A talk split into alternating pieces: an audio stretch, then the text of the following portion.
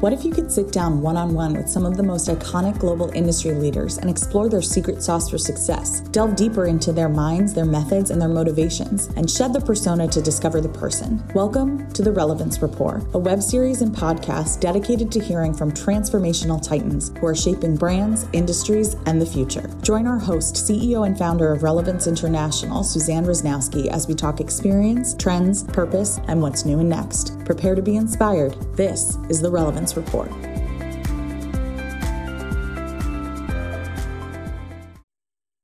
Welcome to the Relevance Report, where we sit down with global industry leaders who are driving impact and shaping the future.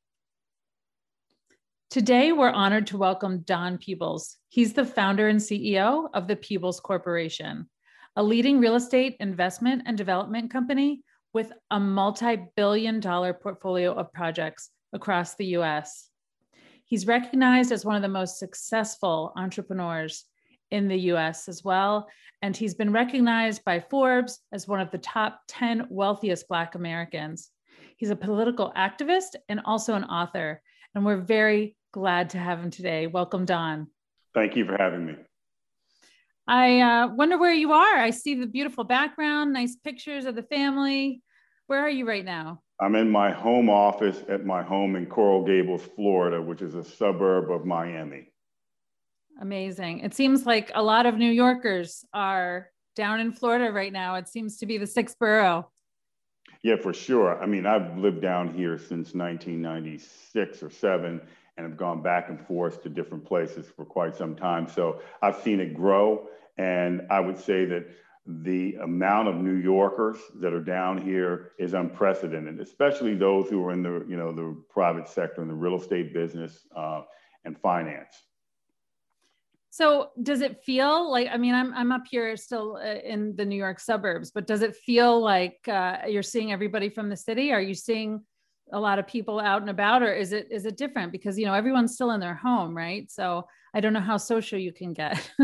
well, here it's very different. Here you know, weather uh, creates an environment to be outdoors. I mean, if we think about New York City and you know the tri-state area during the summer, um, the there was outdoor dining. People were outside. They were walking around and so forth. And you go into some stores. There was a mask requirement to go into the stores and so on. So what you have here in South Florida is you've got people walking around. The restaurants are open there's outdoor dining, um, and uh, the weather is cooperating. It's in the mid 60s to mid 70s here right now over the last few weeks. And uh, so people are out and about. I, I, mean, I'm getting requests and invitations for lunch um, or meetings in person from New Yorkers that are, you know, scattered around, you know, from Palm Beach down to, to Miami. So it doesn't, it feels like a pandemic because we're working this way, um, mm-hmm. you know, through Zoom and, and virtual meetings. Uh, and it also feels a, a, bit like a pandemic because people are wearing masks and we're wearing masks, but there's no mask mandate here. And, uh, and so what you have though is you have, I mean, the restaurants and kind of more normal life active and, and it's crowded here. I mean, there's traffic in the car, right. get into a car, it's you, there's congestion. So it's very very different experience in what you know you see in, in in New York, for example, right now. Yeah, I feel like New Yorkers are so resilient and uh, they're finding a way to adapt. I, I feel so busy right now, and I know you are as well. Everybody's finding a way through Zoom and and uh, networking where they can and finding opportunities. So, do you think that uh, we're going to be coming back to the old New York, or uh, the old way of doing things anytime soon, or, or do you think there are some permanent changes uh, now that we're in this new post-COVID world? Yeah, one, I don't think that we're going to come back to doing things as they normally were. I do. I mean, I think, look, um, I'm fortunate. There are many people in my um, space and at my income level that um, are fortunate because we've got the freedom of mobility, some flexibility and the like, but the vast majority of New Yorkers and the vast majority of Americans are, I mean, being hit very hard um, by this pandemic. And so we've got to all be putting our thinking caps on as to how we rebuild our economy um, so that the people who are you know, working and struggling and whose jobs have been lost, um, you know, that there's a way for them to earn a living and, and prosper. And so I do not think New York comes back the way it is. I mean, I think in some regards, this is an opportunity for uh, New York to improve itself and to address some of the systemic um, challenges that New York um, has faced. So, for example, um, one, I don't think we're coming back into the offices in the same way. So there's going to be mm-hmm. less wear and tear on the infrastructure for commuting because now people can work remotely. It would be absurd for any business to expect, unless they're doctors or some type of you know service provider, um, to come into their offices every day. So I think you're going to see more people live in the suburbs, stay at home outside of the city, uh, and, and it'll reduce the, the burden on the infrastructure. I think New York is going to become much more, it already has become much more affordable. So mm. people will be able to live in New York um, on a more affordable basis. That will attract younger residents uh, to New York and again, reduce the level of commuting. And I think it's clear um, that retail space and retail rents, for example, have gone down significantly. And that was happening before the pandemic. So that's going to make it more affordable for mm-hmm. aspiring entrepreneurs and small businesses to open up businesses, grow their businesses, or start new ones. And uh, so that's a very positive thing for New York. So I think New York has the opportunity to re energize itself and to remake itself to be even better and a more perfect city um, than what it was um, in the past. Because in the past, um, New York had tremendous wealth and income disparities and still does. Yeah, I, I couldn't agree with you more, Don, because uh, it seems like uh, there's there's a great opportunity for a renaissance now. You know, we're reimagining the city, and some of the most creative minds and innovative minds are coming to the table, and they're having a chance to have a voice and really think about what's what's what's a smarter way, not always the way that it was done, but what's a smarter way that we can fun- function as a a city. And I do think you're right. Uh, it does create a lot more uh, opportunity for people who really, you know, otherwise were priced out and uh, pushed out. And and so, you know, one of the things that I love about working with you, Don, is you've always been a champion of minority and women-owned businesses. I mean, I remember when we first met, uh, it was it was it was a, a main criteria uh, for you. It was super important for you to understand and champion that yes uh, you want to give opportunities to women like myself. I mean the real estate industry it's no secret uh, we don't really have a lot of women sitting at those tables uh, and we also don't have many minorities. And you know talk to us a little bit about how you've really helped uh, champion that and on every project too. It's really impressive how you make sure that every single vendor partner and uh, and uh, you know really everybody that you work with does uh, have the same ethical backbone and, and try to go after uh, making sure there's more equality? Yeah, well, I mean, look, I, I operate based on the country I live in, and this is a very diverse country and the places I do business. And so, for example, New York City. New York City is 67% minority and 53% female. And so you have a tremendous talent pool um, mm-hmm. with women and minorities and they're very underutilized because if you look at the concentration of opportunities, they go to white men.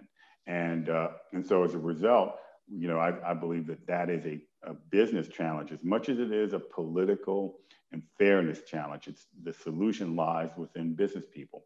And so if we as business people can assess um, the environment we're in and recognize the inequity, then we can start, you know, doing things to change it. And so my view is that I want to have, I want to draw from the largest pool of talent.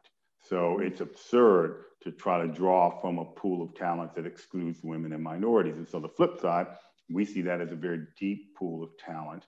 And, uh, and so therefore we draw upon that. And, and our company has a, a goal going forward that all of our, all of our projects around the country, the $4 billion of projects we're working on, that 30, a minimum of 35% of uh, contracting goes to minority and women-owned firms who are immensely qualified. And, uh, and, I, and I urge constantly my own uh, colleagues in my industry to do the same thing. And one of the other things that we've done is we've launched a fund, a private equity fund, to um, invest in minority and women developers because women and minorities are severely underrepresented when it comes to the top levels of real estate developers. And it's basically because of access to capital. I mean, real estate is funded by private equity and, sure. and venture capital. And right now there's $69 trillion of capital invested in private equity and venture capital, but less than 1.3% of that money goes to firms owned or run by women and people of color combined. So that means that 98.7% mm-hmm. of all venture capital and private equity dollars go to white men.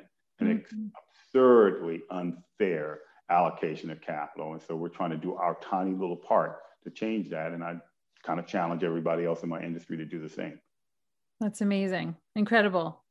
So, where are you seeing the new opportunities in development?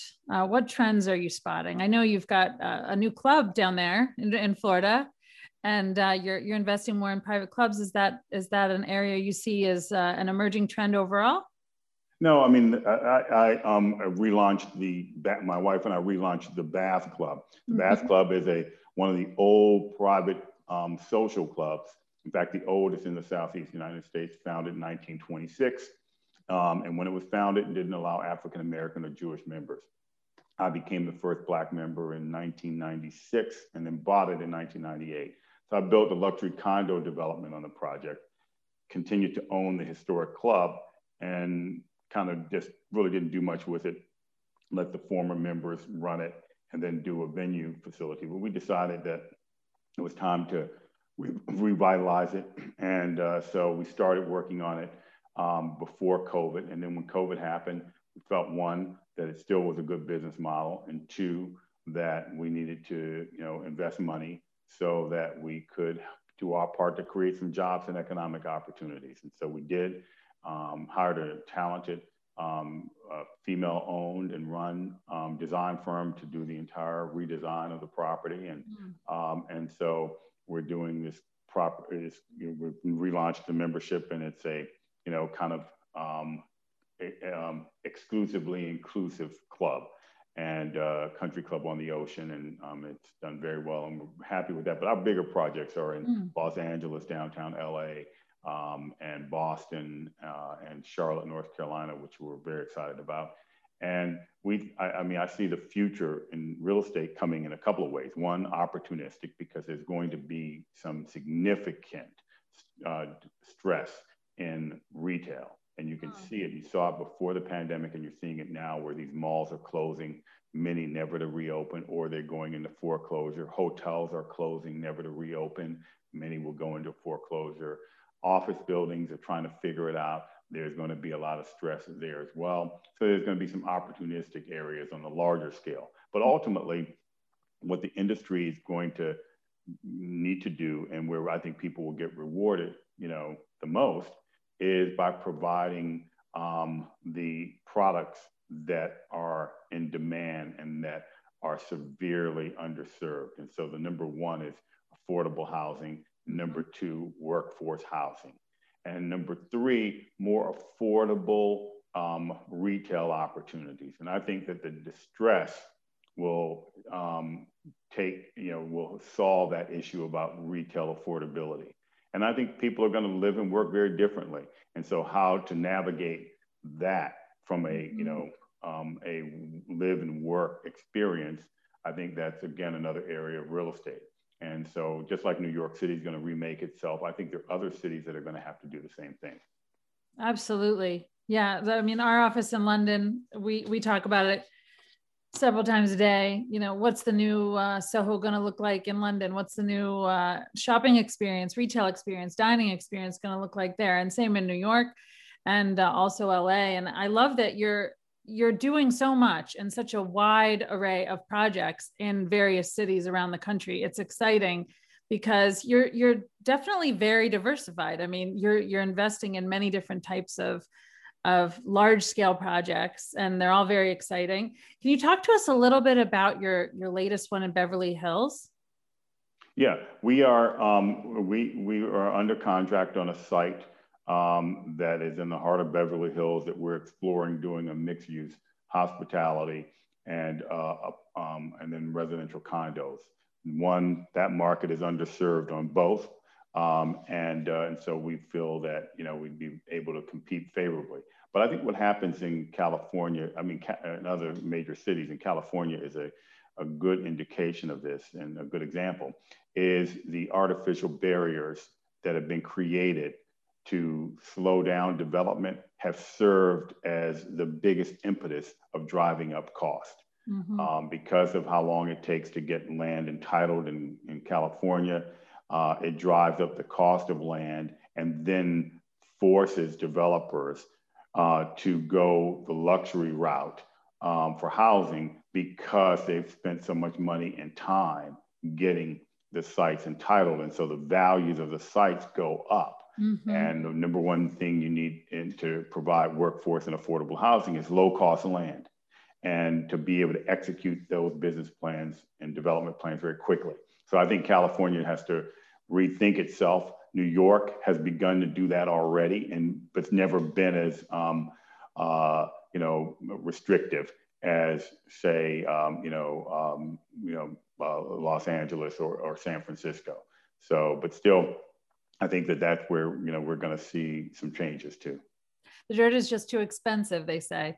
So, uh, you know, to make the development deals work. And so, I think you're right. We're going to be seeing hopefully more affordable product coming to market and uh, more of an opportunity for people to actually live in the cities uh, at an affordable price and more people being able to own uh, a home in in urban areas and uh, you know more opportunities for you know people who typically were priced out as we mentioned um, what are some of the ways in which uh, you see developers uh, you know potentially having a great opportunity now i mean uh, just thinking about it from a business perspective um, you know I've, I've heard a lot about life sciences there are lots of new tech uh, opportunities for developers. Do you see certain areas that you think are going to be ripe for opportunity for developers? I mean, I think, I mean, I think that real estate developers, you know, that we're entrepreneurs. Um, I was joking with my wife. We were watching a movie last night, and one of the we are watching actually a, it was a television show, it's a Law and Order episode, and the bad guy, the villain. Um, in fact, no, it wasn't Law and Order. It was the Equalizer. Um, with Queen Latifah as the Equalizer. So you have this. It's a new television show, and the villain was a nightclub owner. And I was think telling my wife, you know, we were talking about the low barriers to entry as a nightclub owner. You come up with, you know, find a location, et cetera. And I was saying, I was, we were debating as to whether the barriers to entry were lower in the development business or in the nightclub business. Mm. Um, and because there are low barriers to entry, especially if you have access to capital. I, I mean, I think that as long as we we're we are a capitalistic democracy, and as long as we are in that space, then capital and investors are going to go to places where they can, or, um, or product type where they can make the most money. So, I mean, I think that we've got to look at just like, I mean, the Walton family and Sam Walton, you know, created the biggest fortune in the world providing quality products to the masses of people. And for some, and, and he was able to do that by going and finding um, lowest cost products. And he did it by buying American by and large. Um, so, somewhat of a protectionist. Somehow we have to figure out how to be able to do that to provide quality basic housing for all Americans, especially in, who are living in our urban centers. Mm-hmm. And, uh, and what we are seeing is the failure to do that has actually made these markets less attractive. I think if you ask New Yorkers what's one of the top three issues um, of quality of life, they will tell you one of them will be homeless. Ask mm. residents of San Francisco, Los Angeles, Seattle, they'll all say kind of the same thing. So we've got to figure out how to make it profitable. And, and everybody's in different tiers, by the way. Not everybody, there's not enough rich people to build all the luxury housing. That's why New York has had a, a recession in that space.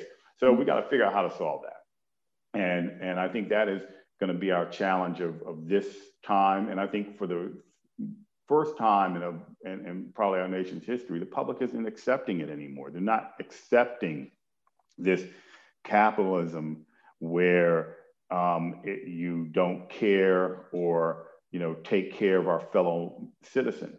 So there's going to be a greater expectation that some of these challenges, like affordable workforce housing, are addressed. And mm-hmm. I think failing to do that will threaten the type of democracy we have. So I think people, I think our businesses are going to have to kind of re-engage in saying, okay, we're going to figure out how to make money doing this. We're going to have to push the government to do things that allows a more expeditious delivery of affordable housing and, and, and the like. And I think that that's going to be our challenge of this kind, this new cycle. I love that. I love that, Don, because we've developed something at Relevance called the Purpose Method, and it's to help our clients, by and large, a lot of them are in the real estate or hospitality space, help them find their deeper purpose because we're finding that if all quality is is considerable uh, pretty much the same between different options to work with different types of brands um, they will always try to choose the one that has a deeper purpose. And so we're helping our clients navigate that and figure out well how do we actually go a little deeper and make a difference? And what you're talking about is really that and you have it inherently don. You've had it for a long time. You don't need help finding your purpose. You you're very clear on your purpose which is what i love about you. Um, but I do think that a lot of people who historically were trying to make a profit and make money, and that was the goal, and it was a race, are changing their thinking. And it's a really positive change because, yes, they still want to make money, they want to be successful. There's nothing wrong with that. But they also want to try to make the world a better place. And if there's one thing that I think is the most positive uh, outcome of this horrible pandemic, it is that more people are trying to pause and be thoughtful about is there a way I can be successful and also lift others up? Uh, I, I, think that's that's going to be a theme for for lots of brands and lots of businesses going forward. Um, because it, it's important and people realize that to your point don we have to fight for what's right we we know what's right and what's wrong and we have to try to take a stand and so business owners like yourself who are taking a stand for positive change are going to continue to be the the person that people want to work with and uh, and and emulate you know? And i know that don you have a really interesting story. Um, i believe was it your mother who was in the business and and then you you you kind of you were you were exposed to different successful african american leaders at a young age right? And you got to see uh, success emulated a lot. I think uh, i've i've read quite a bit that uh, you had some great role models, but you you were given some interesting opportunities, and and really your story is is exciting. Can you just tell us a little bit briefly about sort of your journey, and um, then I think it's going to be inspiring for others who. Uh, you know maybe don't know it and, and might want to just hear a little bit about uh, your your story to how you came to where you are today i mean i grew up and i was born in 1960 so i grew up in the 1960s um, and 70s and during the 1960s, that was a, a, a, very critical time in our country with civil rights movement. Um, and then the 70s were equal rights.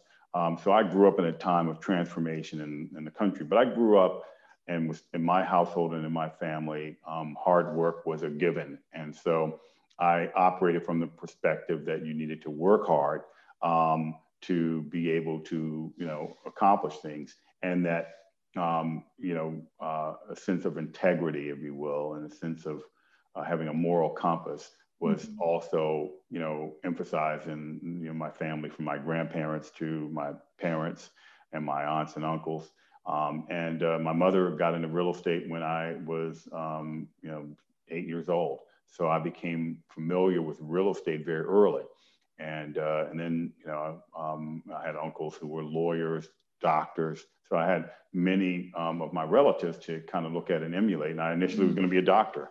And uh, I, I spent my last two years of high school working on Capitol Hill. I was a page on Capitol Hill. So I went to school at the Library of Congress. On the top floor of the Library of Congress, they had this school for pages. So I'd go there. Um, my school, my classes started at six in the morning, so I had to get up at 4:30, get to school by um, 5:45 and I went to school until 10:30, and then walked across the street to the Capitol, and then worked there until seven o'clock. And I played sports and was on the chess team and so on. So I had extracurricular activities. But I got home normally about 8:30 or 9 and then had two or three hours of homework and then went to sleep and got about four and a half hours of sleep. So it taught me some time management, but also I got to see the lawmakers of our country. So, you know, I got to mm-hmm. know Tip O'Neill, who was a legendary speaker of the House of Representatives, um, you know, Ted Kennedy, um, and then many African American members of Congress as, as Congress began to be more representative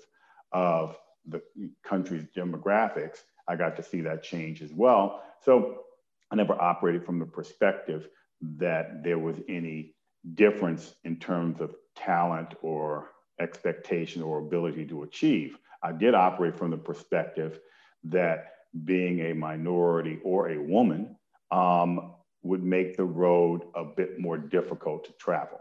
Mm-hmm. Um, but still, you're able, if you take that road, you're willing to work harder and try harder, then uh, you'll get to where you want to go. And so that was kind of how I operated, and and uh, and that's how I operate today. Um, but I was never really driven as a kid. I wasn't driven by money. You know, I didn't want to. I, I wanted to be able to make enough money to earn a living mm-hmm. and to create some wealth. But I was driven more by being able to do something. I wanted to do something that I thought would be impactful. And so I worked m- uh, more for being able to be in a position of impact. Mm. And interestingly enough, when I really, I mean, I turned 20 in 1980. And so my early parts of my business career were in the 1980s. And that was an environment of greed, greed, sure, yeah. consumption. And so, uh, you know, certainly, you know, I saw that and was a part of that, but I tried to not operate from a perspective of greed, but a perspective of, you know, still having a purpose. And I think that mm-hmm. what, you know, has been able to propel me for, you know, the, you know, uh, 40 year career I've had in real estate. You really are transformative, Don. Uh, you're a transformer. That's the word that comes to mind when I think of you you you exemplify all the the best qualities uh, of of a business leader really truly. Um, can i get a little bit personal? Can i sure. get can i get a little bit personal? Because it's the fun stuff. I know that you do a lot of speaking engagements and they often uh, you know talk about the surface stuff but on the relevance report we like to get a little bit deeper. Um, what is the one thing that people don't know about you that they should the one thing that people don't know about me is that I am um, sentimental. I would say that I tend to be very sentimental. Um, and, uh, and I think people probably wouldn't expect me to be. That's amazing. Oh, well, that's great. And um, I also did a little research. I, I think you you uh, uh, told someone once you like to sing. Is that true too? Do you like do. to sing? I love music. In fact, had I done anything else, it would have been music. If I could have figured out a way to have been a transformer in music, I would have done it. Um, you know, I grew up in De- a part of my childhood I spent in Detroit, Michigan, when Motown was based there, and my best friend's father was the founder of Motown. So, I mean, I, there was a lot of excitement in music, but I love music from you know across the board, from you know jazz, classical. Frank Sinatra is my favorite oh, um, because his songs are, uh, and, and Don Costa, who wrote them, um, are songs about life. And my favorite song um, is not My Way, but it's That's Life. Mm. because I believe in, you know, that like Frank Sinatra said, like the song says, you're riding high in April, shot down in May, but you're going to change that tune when you're back on top in June. So I'm a big believer that in life you're going to get knocked down, and it, it you know the, the the measurement isn't who whether you get knocked down or not, but it's whether you get back up. And and then if you get back up, are you prepared to get back in there and keep fighting and keep pushing? And I would say that that has been the way I've kind of lived my life in my career. So I love music, and I generally look for music that's got some kind of meaning to me. And uh, mm-hmm. so I tend to like, you know, ballads. I tend to like songs about life and songs about conquest and setbacks, because I also believe that, you know, each setback is a opportunity in disguise. And if you look at it that way, you know, um, you know, you can get through a lot. So music kind of has, you know, been a thing for me to help me get through, um, you know, difficult times and also to be inspired and to take a break. And so mm. generally my morning routine is that I get up and have a cup of coffee, kind of meditate for about 15 minutes and then get in the shower and listen to music and shave and get ready for the day. Amazing. Well, I, I think there is definitely a common theme of so many successful people in the business world having uh, history in music. Uh, music is so powerful and can heal. And also, uh, I don't know if you know this about me, Don, but I used to be a jazz singer and uh, I, yeah, so I was the singer for my university big band, and I um, I had my own band, and I sang soul and jazz. And I often say that uh, you know my ability to improv is very much a skill that I use today because it's about quickly thinking on your feet, being able to pivot, adapt and pivot, adapt and pivot. Well, that's what you're doing as the chords change as you're singing, right? Um, and so, uh, you know, maybe that's why we get along so well, Don, because we've got a musical tie. I don't know. yeah, absolutely. But, but, you know, it really comes down to your soul. You're putting your soul out there mm-hmm. in what you do. And that's true in music. And it's definitely obvious, Don, that it's true uh, in your, in your work today. And that's why I think you're so successful. And, uh, you know, it's really it's really an honor, Don, to to have this time with you. And are there any other parting thoughts, uh, pieces of advice, things you'd like to just leave our audience with uh, as we end the the cast today? Sure. I mean, look, I've I've always been a dreamer, and uh, and and you know, one of my favorite quotes, for example, is one that Robert Kennedy used very often, and and it's that those many many people look at things as they are and ask why. Mm. I dream of things that never were and ask why not. And so I've always been a dreamer. And so I've kind of dreamed about the possibilities or dreamed about the world I want to be in or the life I want to have or the impact I want to have. And, and I believe that that has given me a, an opportunity to live in a world without boundaries. I mean, you know, or limitations, not necessarily boundaries, because I think we all should have some boundaries. But I mean, in terms of limitations, I've I've never seen a ceiling you know, or mm. felt a ceiling because I've always been willing and you know to dream. And uh, and I think that that's one of the most important things that we as human beings can do is dream of the possibilities and then you know go out there and try to fulfill those dreams or make those dreams come true. Absolutely. Wow. That's amazing. Thank you very much, Don. This was really a special treat. And uh, I look forward to speaking with you again soon. And thanks to all of our listeners. I hope that you got as much out of this as I did. I felt I felt like uh, this special time with Don was really, really incredible. So thank you very much.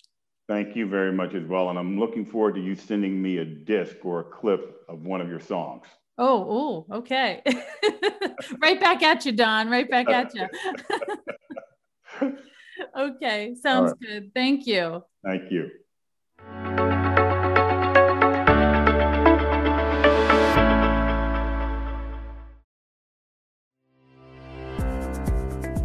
What if you could sit down one on one with some of the most iconic global industry leaders and explore their secret sauce for success? Delve deeper into their minds, their methods, and their motivations, and shed the persona to discover the person. Welcome to The Relevance Report, a web series and podcast dedicated to hearing from transformational titans who are shaping brands, industries, and the future. Join our host, CEO and founder of Relevance International, Suzanne Rosnowski, as we talk experience, trends, purpose, and what's new and next. Prepare to be inspired. This is The Relevance Report.